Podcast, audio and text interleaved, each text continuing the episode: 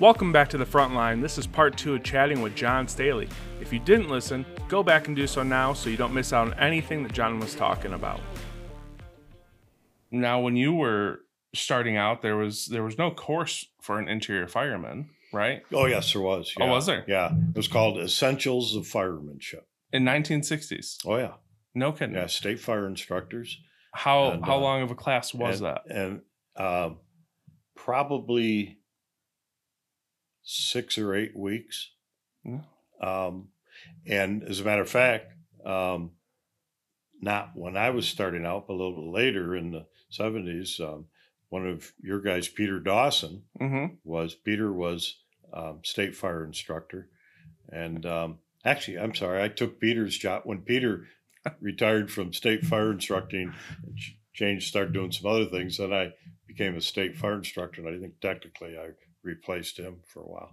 But anyways, um, uh, so we had oh yeah, there was tr- there was good training, Hmm. um, and there was, and then med- on the medical side, uh, everybody was Red Cross first aid trained, and we had instructors from our own departments and Mhm. then from the Red Cross and from uh, different organizations, and um, so everybody, and we we were all CPR, and um, which was just starting then actually. Isn't that interesting how close that actually is to us? Yes, it is close to us. Yeah. Yes.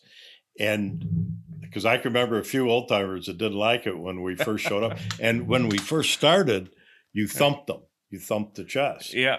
And, uh, and th- some of those old timers were just horrified to Yeah. say, you think you're doctors, you know, what are you doing? and, and, uh, but here's, here's, here's the real thing. We know that most of our calls aren't real critical. Most of our calls are transports. Yeah. Nowadays, Yeah. especially. Um, and we could we could do and the first aid training was uh, very comprehensive at that time. Everybody had first aid kits. Yeah. Um, yep. And um, and so we did the basics. And what we had, of course, for um, like CPR, we had masks and um, like that. And so we, but every we didn't have any problem manpower on calls. People were coming to the calls. If the ambulance had left, then they drove to where it was.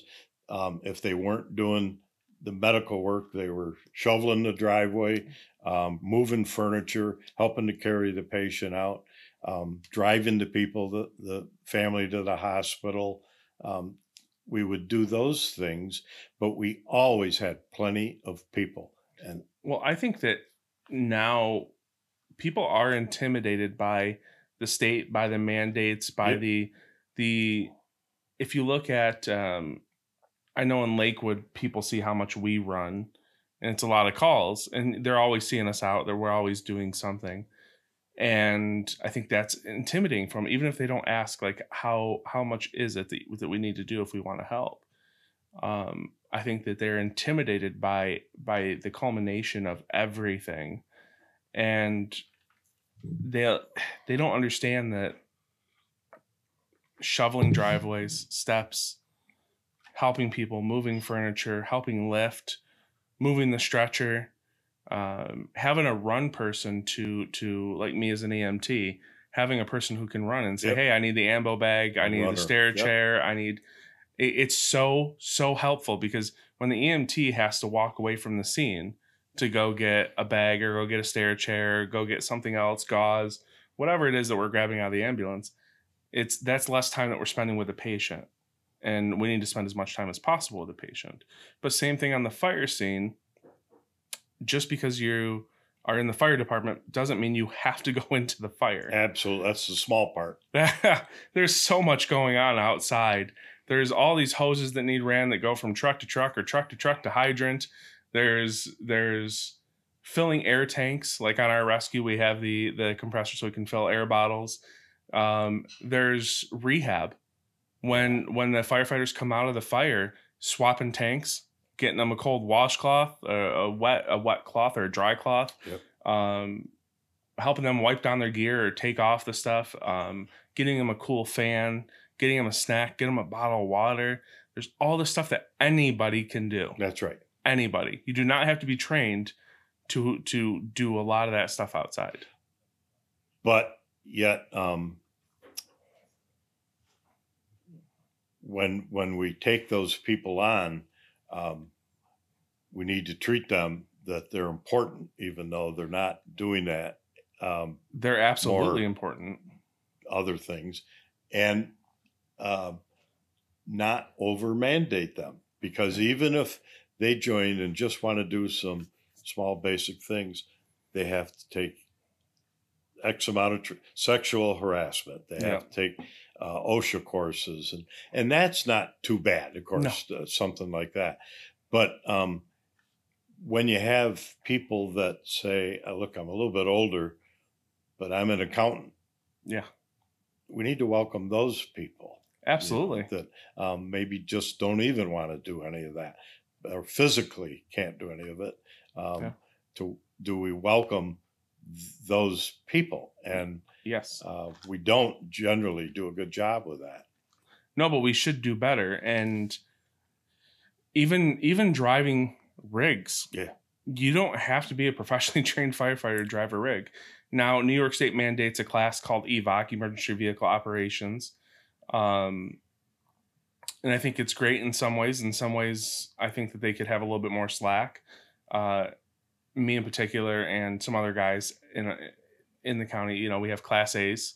I've driven semi all over the country. I've driven hazmat all over the country. I've driven in some of the worst possible conditions in the mountains of North Dakota and Colorado, and but I wasn't allowed to drive a fire truck. yeah I've Yeah. driven a fire truck in the past yeah in other departments, and but evoc's a long class it took a while. It did, it's but a long class now you know but you know, I think that I think that we can still utilize people for drivers, and they can take that evoc class. Yep. And they can help out. Now, there's there's other mandates like uh, you know driving the ambulance is huge. I can't tell you how many times I've seen departments go out and they don't have a driver, and you hear them call over the radio over and over again. Driver still needed. Driver still needed. Driver still needed. Anybody can drive. try You don't need to be specially trained. I mean, the evoc class is now a mandate, but we you don't need We- any special skills. because we've gotten so specialized and especially on the medical end um, so specialized and certified that we have people that just don't come Yeah. and and as you say they're in, they're intimidated not by the department necessarily but by the state and so let's say for example me I live close to the fire station. So I ride in the summertime my bicycle and I've got all my fire police gear on my I got it in my truck too. Which probably takes you just as much time to ride your bike as it does Less. your vehicle. Oh less. It's Oh, because you don't have to worry about traffic too. no, I Yeah. just in and out, Yeah. park my bike, put my stuff on, and there I am. But um we need to get Yeah. a blue light on your bike. yeah. but if there's somebody if that scene is along the way, a lot of times I go over to Mhm. the intersection at the station to help them get out in the heavy traffic. Right. in the summer. But um, if there's somebody that has fallen and they're they're bleeding in the road and everybody's standing there freaking out, I can't stop and help them. Yep. And there's something wrong with that in that I've been in since 1967. I think I can help control bleeding and do some very basic things. I understand, don't get involved in the big stuff, but eh, they don't let us. We have sat on the on the pad waiting for medics when people are jumping up and down in the road screaming mm. and yelling when there's guys in the ambulance, but they can't go because there's no medic going. Yeah. And you know, if it's your kid there and you've got some guy that's been in the department a long while and he's not an EMT, but he can do something that Joe Citizen can do. I can't even do what Boy Scouts can do being a volunteer fireman. I would be better off taking courses like I did from you Mhm. and and uh, CPR and and not being in the fire department, I'd be allowed more to do things for my community than I am as a fireman because it has to be that medic or they or they just lay there. Something's Yeah. wrong with that picture. We've gotten so advanced that we're we're getting less people involved with common sense and how to treat things, and therefore um, our services in some ways have gone down. Well, I feel like a lot of that has to do with the mindset uh, of people at some point. I don't know when it changed, but everybody became sue happy. Oh yes, And so insurance companies also create mandates like that so that they say, hey, we got to protect you firemen and the fire department so you don't get sued. And so they create these sh- stricter guidelines to to protect you guys, but what what happens when they're protecting us is it also takes away from quality of care. I've never seen an insurance policy that mandates any of that. No? No. I, I think that that is all state driven Mm. and driven by the professionals, by the um, medical directors. I think they are the ones that drive that because the insurance company, yes, they want, they just expect that you're going to be trained. Um, That's true. but they're not mandating um, the exact training that your department takes. Sure. Um, they just expect that that's done by the department as a policy. Mm-hmm. So, so it's still there. There's a common sense way that you know if you got firemen and they're they're uh, outer part of the district somewhere, and somebody is is has a severe cut, laceration, that they don't allow them to go and put a compress on there and control the bleeding. You know, that brings know? up another point of the general public. Why is the general public not more educated on CPR and uh, bleeding procedures? Now, there's bloodborne pathogens, and we all need to be aware of that. But if if Joe Smith on the street sees Jane Smith and she's bleeding from a cut on the ground, if someone throws anything on it, a, a hoodie or a jacket or something, right. and puts pressure on it, that can buy time until EMS does Yeah. get there. I think they're not trained in um, creative EMS, Yeah. Creative medical treatment, because they would they would think, oh my gosh, I'm going to get in trouble if I pull off my hoodie Yeah. and put that. That needs to be some sterile high tech package that I Yeah. that I I'm not qualified or I don't have that. Yeah. And so again, that's I guess maybe it's kind of a common thing in our culture is that we try to um, disable our people to do things and take the initiative on things when they could. I, I Yeah. remember a call one time, um, severe accident, um, severe arm injury, and um, a lady takes off her bra and uses it as a tourniquet. Wow. That's Yep. creative. Yep. Matter of fact, I think she got firefighter of the year. That uh, that lady, Wow.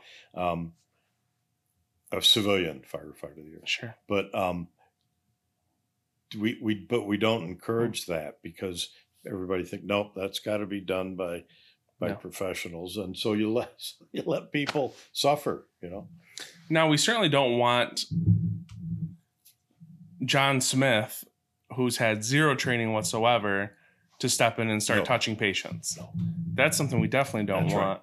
But if if John Smith has had training in the past, if he's had CPR training in the past, there's no reason he can't get down and start compressions. Compressions are the number one thing. Breaths are great, but compression is what keeps that blood flowing, taking it to the, Yeah. you know, from the heart to the brain and all over the body, and we need that. but your departments so many of them are running scared Yeah. and so they don't want people to take the initiative because they feel they'll get in over their head you know but yet the public could do that the boy scout could do that but they don't want their firefighters to do it I think I think that we need a widespread. Everybody should be allowed to start simple things like that. even the general public, because if the general public is trained in that, then and now they're protected. They have uh, uh what's it what's it called? I forget.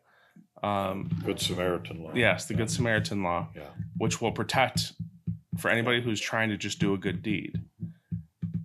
But I think that more people just widespread need trained in basic principles of, of bleeding and CPR. Yeah. Because on the street, something happens. Yeah, somebody could be calling 911. But what's our response times like? I mean, we all try to get out as fast as we can, but also if we don't have enough firemen, we sit there in the station. Takes a long while in some departments. It does. Our department has, yeah. Yeah. Sometimes we- we've heard them three departments sometimes going. Yeah. So we don't have the EMTs, so our service has gone down. Yeah, and that means a longer response time to get to people's loved ones to help them. And with something as basic as CPR, that and and, and you and I both know it's exhausting doing CPR. Yes. It's it's it, it is really trying on the body, but it's if they were to start that and the, let's say we have a good response time, we're there in 10 minutes. Then that's a lot. That's 10 minutes of compression, keeping blood flow to the brain. Yeah. Which is huge. I mean, that's what the latest statistics say, anyways. Yeah. So our, you know, if you got people in your district that aren't close to the station, Yeah. whatever, um, they feel, well, the ambulance is gone. They don't go. Yeah. Or the engines have gone and nobody else is allowed to go to the fire call once the engines leave. Yeah, and, The and I don't necessarily agree with that either. I think that I think at times I think that, you know, let's say it's a general fire alarm at McDonald's. We don't need 17 cars showing up there. Right. But when we know, hey, we have a confirmed fire on 123 Main Street that's roaring, you get to your station, all apparatuses are out. I don't I don't think it's wrong for us to grab our turnout gear and head to the call. Or keep it in your vehicle. Um, Or keep for it- those who live it a long ways away. Sure, absolutely. and and um, and just strategically park your vehicle and and check in and help. and I think that that's a problem too. That a lot of the maybe younger firemen don't recognize the fact that they may be blocking apparatuses too, because there's only so much It's width not, to a road. yeah, but it's not that big. I think that's an over exaggerated um, complaint because Sure. generally um, they get them off off, and you know that's a training issue. Where do you park? You- Exactly. You, all park on the same side, or you park way up the street, out of the way, and then walk up. That's just a training issue. That's all. I agree. I think that I think that people could in their introduction into the fire department, they could be told stuff like that. Where do you park? What do you Right. do? What's the procedures? And and some departments are really good about that. You know, I, I will say as far as Lakewood went, they told me so much information of what they like and don't like, their operating procedures, gave me a massive book of bylaws. It was honestly so much information. It was it was overwhelming yeah. And and that's come from a person who has a background in this as well and um it's just there's so much information at times so there's got to be that balance But Lake, you know, Lakewood, I've always said it about Lakewood Fire Department. I've always had utmost respect for Lakewood.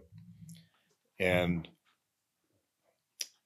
Lakewood um, is an example of the reverse snowball effect. We all Mm. hear about um, it's it's the, the effect. Fire departments like a snowball going downhill. It's gone.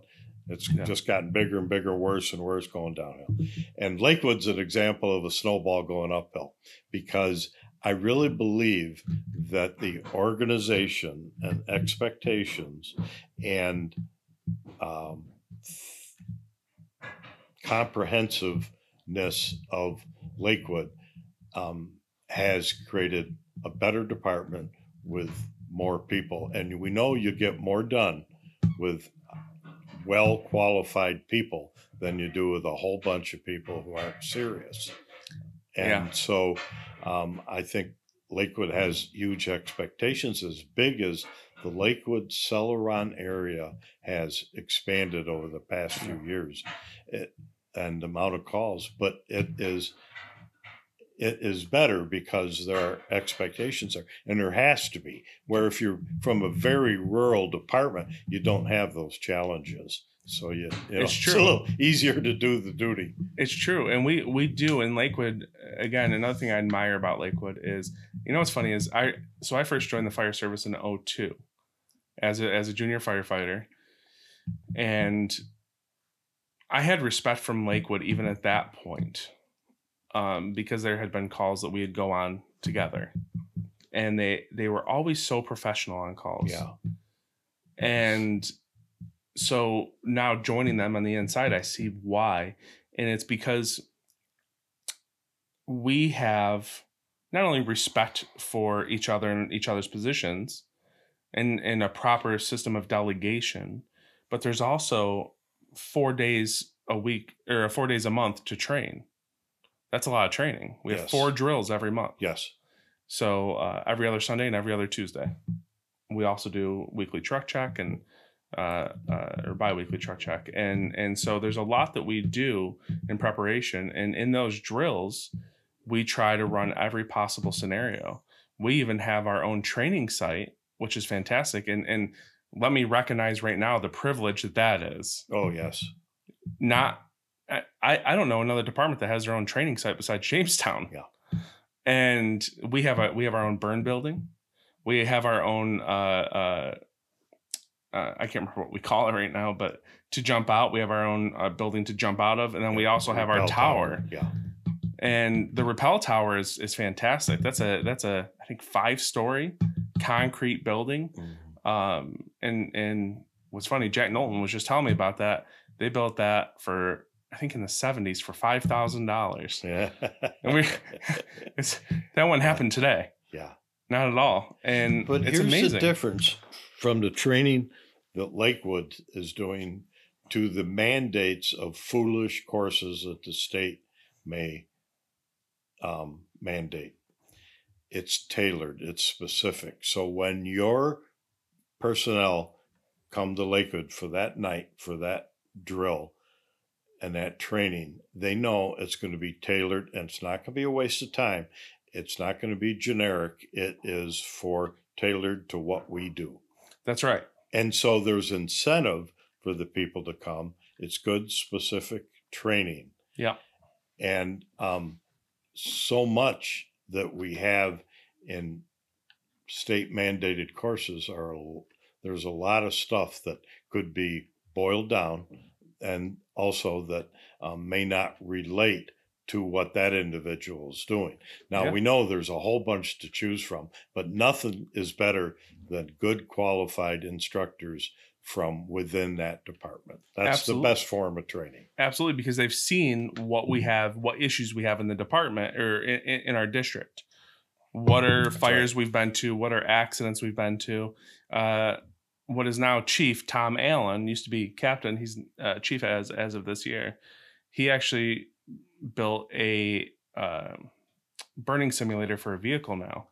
So you have a car that's up on a, a metal frame of the sorts, and so we can do a, a burn simulation with a car. And I'm told we're in the works of building a dumpster fire simulator as well. That's great. And and I know Lakewood's shares that because they're now um, inviting Bemus to come down. Yes, And um, the Bemus guys have loved it Yeah. going down there. And um, so that that just helps all your other mutual aid Yeah. uh, departments around. And historically we've we've tried to invite many departments to come Yep. and do the burn building and um, I think it's important to to share it because like we said we you know not every department has that Mhm. but also um, what do you think is going to happen on a, on a fire scene? There's going to be mutual aid. Yes, you know we call out for a structure fire. You know Bemus is going to be there Ashel's going to be there Celoron's going to be there Bus is going to be there. And and so how are we going to learn to communicate and work together? Well the best way to do that is to practice that. That's right. and uh, we even go as far as when we put our radios on and we go inside the fire we all turn them to a tac channel so we can speak to each other and we'll Yes. even fake tone it out and we'll call hey we have this and we'll we'll run it like an actual call Sure. and that's wonderful for the new guys Yeah. who've never heard it But you're doing specific, interesting yeah training. And um, that's the key to the whole thing. And so you'd, you're going to then attract the people that you want. Be- Yeah. They're not going to go down to the station and stand around and talk and not have um, educational objectives. And um, Yeah. they're going to have educational objectives when they go down. Where a lot of a lot of times people just come, they stand around. There's nothing structured, and they don't make it a priority if the fire department doesn't make it a priority.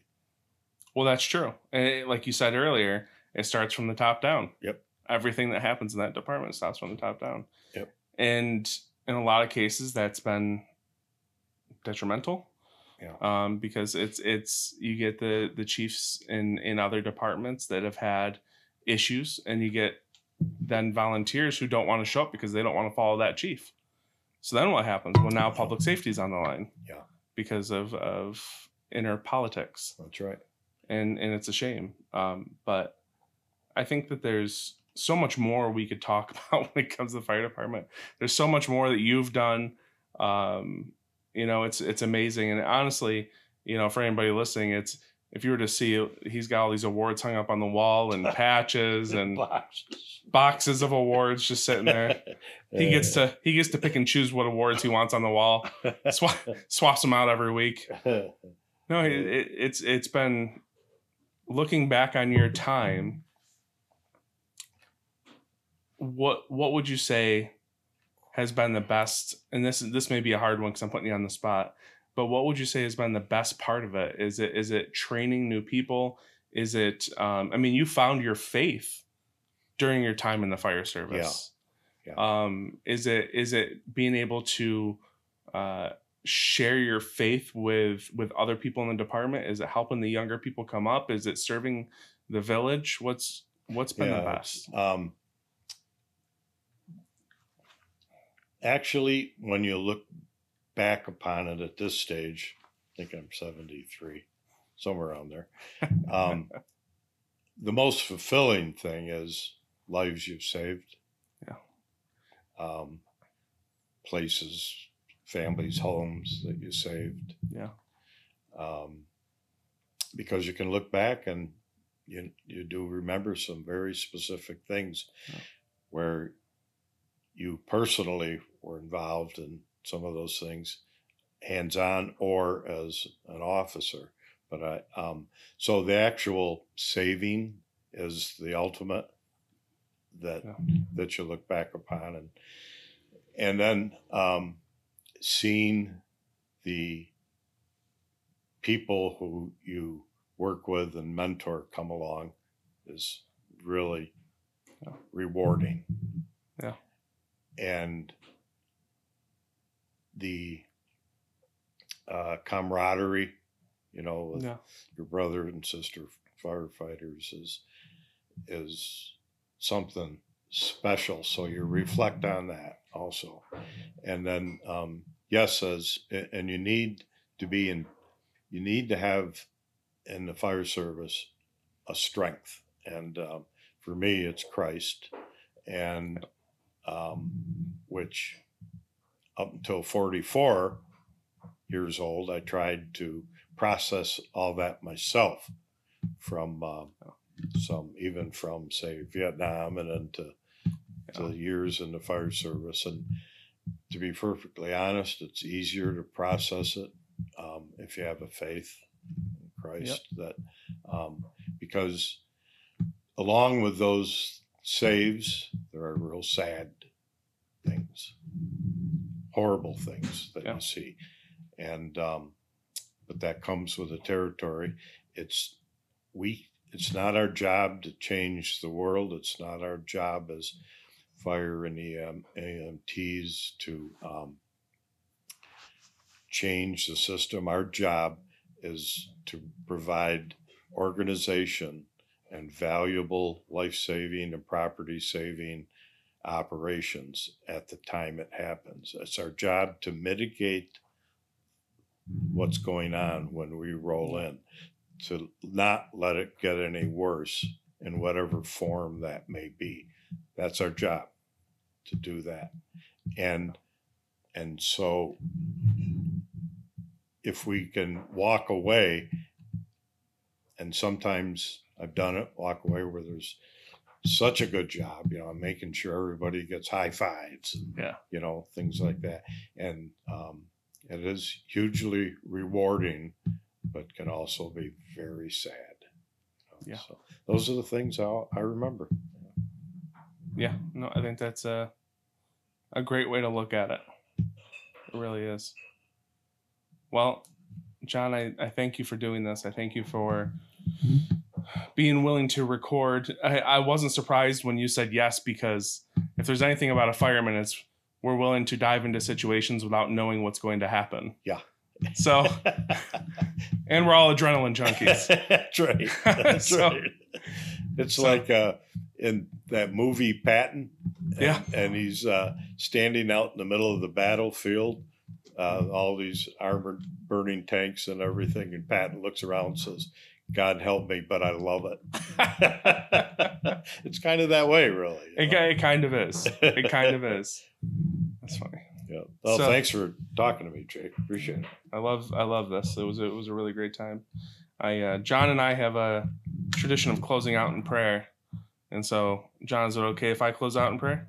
Absolutely. Okay. Heavenly Father, I thank you for this time together with Jon. I thank you for being with us as we reminisce on the old times, the current times, the bad times, the good times. I thank you for the work that Jon has done in your name in the fire service and in the county. I thank you for his willingness to put his life on the line. But I also thank you, Lord, for always being there for Jon when he needed to turn to you, when he needed someone to help him get through something. I thank Jon for being willing to share you, Jesus, with other people when they didn't know who to turn to or what to do. Heavenly Father, as we go through and we continue on fighting the good fight, as John would say, I just ask that you are present with each and every fireman, that you make yourself known to them, that they find you, and they find your good works. Lord Jesus, we are grateful and we praise you. Amen. Amen. Thanks, Chaplain. That was good.